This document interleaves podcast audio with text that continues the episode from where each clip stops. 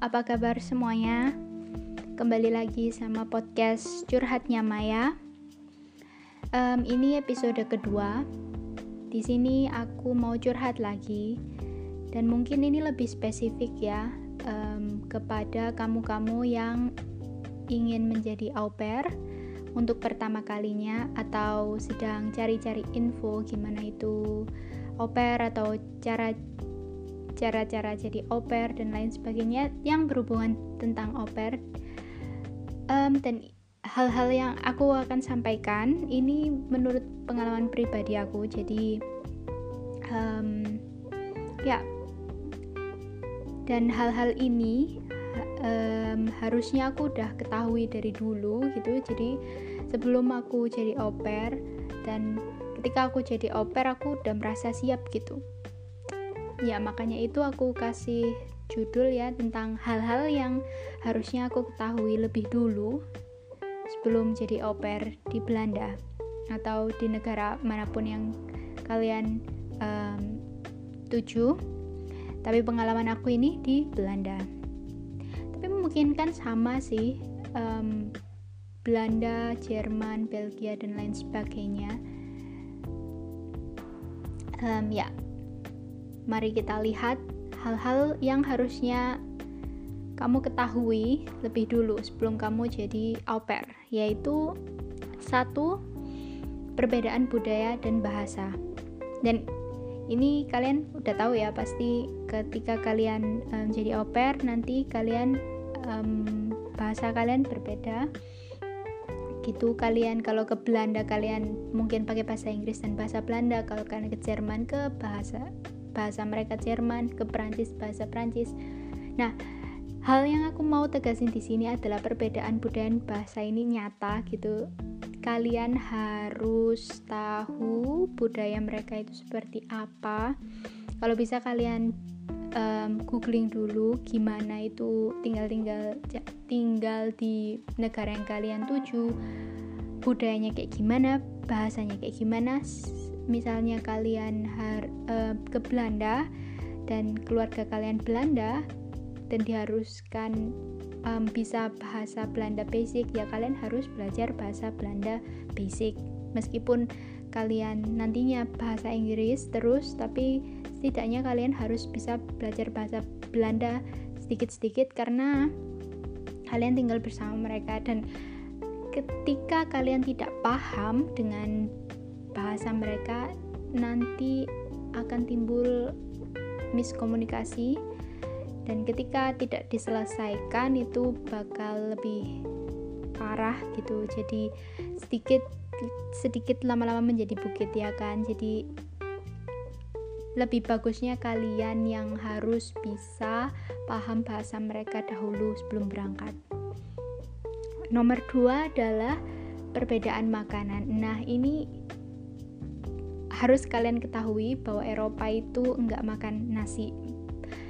Bukannya nggak makan mas nasi 100% mereka itu makan nasi tetap tapi cuman untuk makan malam gitu dinner. Jadi untuk sarapan mereka pakai roti. Lunch juga pakai roti. Jadi kalian yang tidak bisa terlepas sama nasi kalian harus menyadari bahwa selama satu tahun ke depan kalian harus um, bisa beradaptasi dengan hanya makan roti. Kayak gitu. Dan kenapa hal ini aku sampaikan? Karena ini menjadi shock culture terbesar aku juga. Karena aku tuh setiap hari makan nasi. Tapi waktu itu untung keluargaku ini dari Pakistan jadi mereka setiap hari kadang juga makan nasi gitu. Jadi tapi sarapan mereka tetap roti gitu. Jadi ya sangat uh, shock culture banget. Nomor ketiga ini adalah detail kerja dan hari libur. Detail kerja ini maksudnya job desk kalian apa aja dari jam berapa sampai jam berapa. Kalian harus pastikan sebelum kalian berangkat kalian harus tahu apa aja yang kalian kerjakan nantinya, apa aja yang kalian tidak kerjakan, kalian harus tanya. Kalau bisa tanya sebanyak-banyaknya. Kalau misalnya nanti di interview tanya sebanyak-banyaknya. Kalau misalnya mereka bilang e, ada pertanyaan tanya aja. Jadi kalian harus tahu gitu detail kerja kalian berapa berapa uang pocket money yang kalian dapatkan berapa? Karena jika tidak sesuai ekspektasi mending kalian cari keluarga lain. Daripada kalian um, harus menanggung kerjaan-kerjaan um, lain yang kalian tidak mau kerjakan gitu. Dan um, hari libur ini juga kalian harus pastikan setidaknya oper um, mendapat minimal dua hari libur. Namun ada yang dikasih tiga hari libur ada yang um, cuman satu hari libur. Dan si oper ini mau gitu. Jadi ini tergantung kalian juga. Tergantung apa yang kalian mau dan apa yang kalian tuju. Jikalau uh, dengan satu hari libur kalian bisa mengatasinya it's okay. Tapi kalau menurut aku pribadi minimal kalian harus punya dua hari libur yaitu Sabtu Minggu gitu. Karena dengan Sabtu dan Minggu kalian bisa traveling. Kalau hari libur kalian di weekday itu susah gitu misalnya hari Rabu dan Minggu gitu. Kan kalian mau ngapain gitu di Rabu dan Minggu terpisah kayak gitu kan gak enak. Tapi itu tergantung kalian juga. Kalian harus um, tahu gitu jadwal liburnya kapan dan uh, kemungkinan-kemungkinan yang akan kalian dapatkan juga apa. Nomor 4 adalah latar belakang keluarga. Nah, ini maksudnya adalah um, kalian harus tahu latar belakang keluarga ini kayak gimana. Uh, minimal pekerjaan si orang tua ini apa, terus rumahnya um, tipe apa maksudnya tipe apa ini? Apa rumah yang luas atau rumah yang um, um, attach apa bergabung dengan tetangga-tetangga? Karena rumah di Belanda itu atau rumah di negara Eropa itu kan beda sama di Indonesia gitu dan um, kalian juga harus latar belakang kalau bisa kalian stalking Facebooknya. Ini mereka kerjanya apa beneran? Misalnya kalau mereka ngomong dokter apa beneran dokter dan gimana? Barangkali ada scammer-scammer gitu. Jadi kalian harus mm, memastikan latar belakang pekerjaan dan lagi misalnya kali kalian harus tahu kalau misalnya keluar um, suami istri apakah tetap suami istri atau suami istri yang belum menikah tapi punya anak atau suami istri, uh, suami istri yang sedang mengurus perceraian, bercerai atau single dad atau single mom, kalian harus pastikan benar-benar dan kalaupun single dad atau single mom dan kalian um, setuju untuk tinggal bersama mereka, kalian harus tahu resiko-resiko yang akan terjadi gitu. Misalnya um, harus tinggal beberapa hari di um, mamanya dan beberapa hari di papanya kayak gitu. Itu bakal terjadi kalau misalnya kalian memilih untuk keluarga yang berpisah atau bercerai. Nomor 5 itu mengurus anak melelahkan. Ya aku berpikir dulu sebelum jadi oper ya cuman ngurus anak aku kan uh, dulu juga ngurus adik ya kan gak terlalu susah ternyata mengurus anak apalagi anak orang lain itu lebih uh, susah karena kan mereka itu tidak ada um, apa darah kalian. Maksudnya tidak bukan keluarga kalian. Jadi kalian tuh benar-benar orang yang baru stranger gitu di rumah mereka dan mereka itu seperti layaknya berkuasa. Dan lelahnya mengurus anak ini bervariatif. Ketika kalian ambilnya yang bayi, lelahnya itu pasti kalau mereka nangis, mereka uh, ganti popok dan sebagainya. Kalau balita capeknya um, untuk lari-lari, main. Kalau misalnya udah um, teenager atau remaja gitu capeknya itu kan anak-anak teenager biasanya som songong gitu terus uh, main gadget terus dan gimana caranya agar kita mengalihkan perhatian mereka nggak ke gadget. Dan nah tipe lelahnya ini um, bervariasi tapi yang aku mau tegasin juga adalah meskipun bervariasi sama aja capeknya capek banget mengurus anak itu dan kalian harus pertimbangkan lagi umur anak yang kalian akan urus itu berapa dan harus um, kalian cek ke diri kalian apakah kalian bisa menghandle uh, mereka. Nomor 6 kuat mental dan anti baper. Ini bener banget kuat mental itu um, ya mental kalian harus kuat gitu. Apalagi kalian ke negara orang apalagi yang baru pertama kali dan kalian nggak akan tahu apa yang terjadi yang akan terjadi selama satu tahun ke depan. Ya mungkin um, cuman satu tahun ya cuman satu tahun itu 12 bulan. Kalau kalian nggak betah itu sangat sangat menguras mental kalian dan sangat-sangat membuat kalian capek. Dan jadi gimana caranya kalian harus benar-benar kuat mental dan gimana caranya kalian harus bisa menemukan hal-hal yang membuat kalian bahagia setiap harinya. Dan anti baper itu hmm, gini kadang-kadang itu menurut pengalaman pribadi aku keluargaku ini baik tapi ada satu dua masa di mana mereka di satu keluarga itu pasti punya masalah gitu ya kan. Entah itu masalah pekerjaan atau masalah keluarga mereka sendiri um, aku nggak tahu. Cuman kan um, mereka kan kalau di rumah pakai bahasa Urdu karena pa Pakistan. Jadi um, aku nggak ngerti apa yang mereka bicarakan gitu ya kan tiba-tiba mereka itu ya udah marah-marah aja dan marah-marah. Kadang juga kena ke aku ke anak ke anaknya itu kan kayak aku nggak bersalah di sini. Maksudnya bukan nggak bersalah tapi kan karena aku tinggal di situ juga. Dan pada momen itu juga pas lagi nggak enaknya gitu ya kan. Jadi harus kita tuh anti baper kayak hal-hal yang seperti itu harus kita antisipasi gitu loh. Kita nggak boleh baper dan ya memang ada kala-kalanya keluarga itu pasti punya masalah dan ya pasti kalau ada kalanya keluarga itu nggak enak sama kita. Tapi kita nggak boleh baper karena hal itu nggak terjadi lama-lama kok Terus nomor 7, jaga sikap. Nah, ini setelah mengalami kebaperan-kebaperan itu kalian harus tetap menjaga sikap kalian. Profesionalitas kalian. Jadi misalnya kalian baper terus ngambek terus kalian um, kabur gitu ya kan?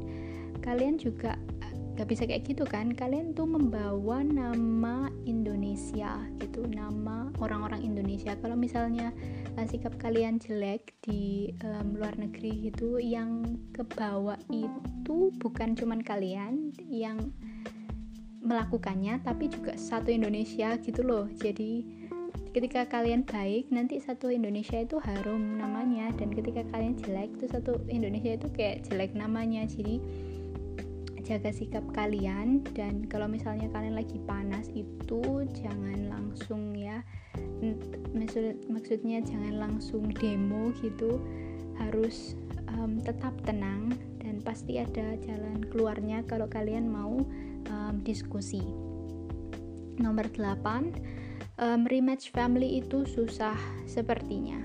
Nah, kenapa sepertinya? Karena aku sendiri tidak pernah rematch, tetapi aku mendengar bahwa banyak sekali teman-teman yang rematch. Setiap aku mendengar teman-teman yang mau rematch tuh aku tuh sedih banget gitu. Kenapa kok sampai rematch? Entah itu teman-teman yang nggak cocok atau entah itu keluarganya yang kurang baik. Nah, uh, karena aku sendiri tidak pernah mengalami rematch jadi um, aku tidak ada saran-saran cuman rematch itu susah dan kalau misalnya kalian harus rematch kalian itu um, sebaiknya harus bilang agency dan ya harus pikir matang-matang dan dan um, belum tentu gitu keluarga kedua kalian itu bisa baik. Dan kalau misalnya keluarga kedua kalian itu baik ya syukur. Kalau enggak kan kalian kayak terjun ke lubang buaya yang sama gitu jadi rematch itu susah. Dan um, jadi kembali lagi ke poin nomor 7 jaga sikap. Ya sebisa mungkin gimana kalian harus beradaptasi dengan keluarga yang kalian tinggali gitu sekarang poin ke-9 itu homesick itu nyata. Nah ini aku pribadi kan orangnya nggak pernah jauh dari rumah. Jadi ini adalah pengalaman pertama aku jauh dari rumah. Dan homesick itu nyata benar-benar nyata ketika um, mungkin bulan ke 5 6 itu aku tuh udah pengen pulang. Aku bosen bukan karena keluarganya nggak baik apa ada hal-hal kejutan-kejutan yang membuatku ingin pulang aja gitu. Misalnya um, aku terlalu capek gitu ya dengan pekerjaan ini aku udah nggak sanggup udah terlalu boring. Terus banyak plan-planku yang um, meleset kayak gitu dan aku tuh butuh keluarga bukan keluarga ini bukan keluarga di Belanda tapi keluarga yang di Indonesia gitu dan ya itu homesick itu tadi. Dan harusnya sebelum kalian berangkat kalian harus memikirkan tentang resiko. Dan homesick itu bakal terjadi. Dan ketika kalian di negara tujuan kalian harus um, sabar dan um, apa ya mencari solusi tentang homesick itu. Ya misalnya traveling atau cari teman Indonesia atau berkumpul dengan orang-orang Indonesia itu kurang lebih bisa mengobati homesick homesick kalian itu. Terus nomor 10 ini yang terakhir yaitu sabar dan menikmati. Ini ini klise banget tapi ini benar ya karena misalnya kalian udah di sana beberapa bulan terus kalian enggak enggak enggak sabar itu pingin pulang atau pingin ngapain atau pingin melakukan hal yang lain ingat tujuan kalian pertama itu oper gitu dan harusnya kalian bisa memposisikan diri kalian sebagai oper dan harus me, apa ya me,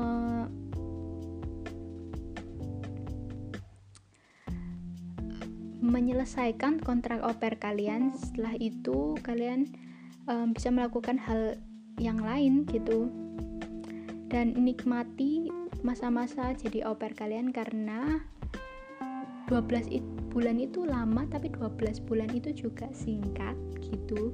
Jadi kalian um, nikmati. Kalau misalnya kalian mau traveling ke sana kalian traveling deh. Kalau kalian mau makan ini makan itu kalian makan ini makan itu. Jadi nikmati aja. Meskipun kalian mengalami duka-duka um, selama kalian menjadi au pair tetap kalian harus sabar dan menikmati.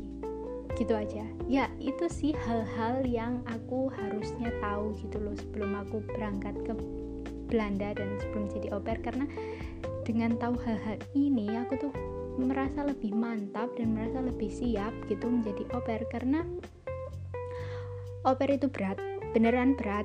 Karena bener-bener um, butuh perjuangan menjadi se seorang oper itu um, kalian harus bisa melawan rasa apa ya rasa ego kalian dengan dan kalian harus bisa benar-benar beradaptasi dengan lingkungan sekitar gitu. Dan kalian harus pinter karena kerja kalian tuh fleksibel benar-benar fleksibel. Karena um, memang mungkin ada job desk job desk yang um, yang apa namanya uh, job desk job desk yang udah ditulis tapi ada beberapa job desk yang tidak tertulis dan akan terjadi akan terjadi. Dan kalian harus mau nggak mau harus mengerjakannya. Karena ya itu tadi kalian tinggal bersama keluarga yang 12 bulan nggak tahu apa yang akan terjadi gitu jadi untuk kalian yang mau berangkat menjadi au pair um, aku aku doakan semoga berhasil dan semangat dan sukses. Um, semoga beberapa hal yang aku sampaikan ini bermanfaat bagi kalian semua. Terima kasih sudah mendengarkan um, podcast ini. Um, oke okay, bye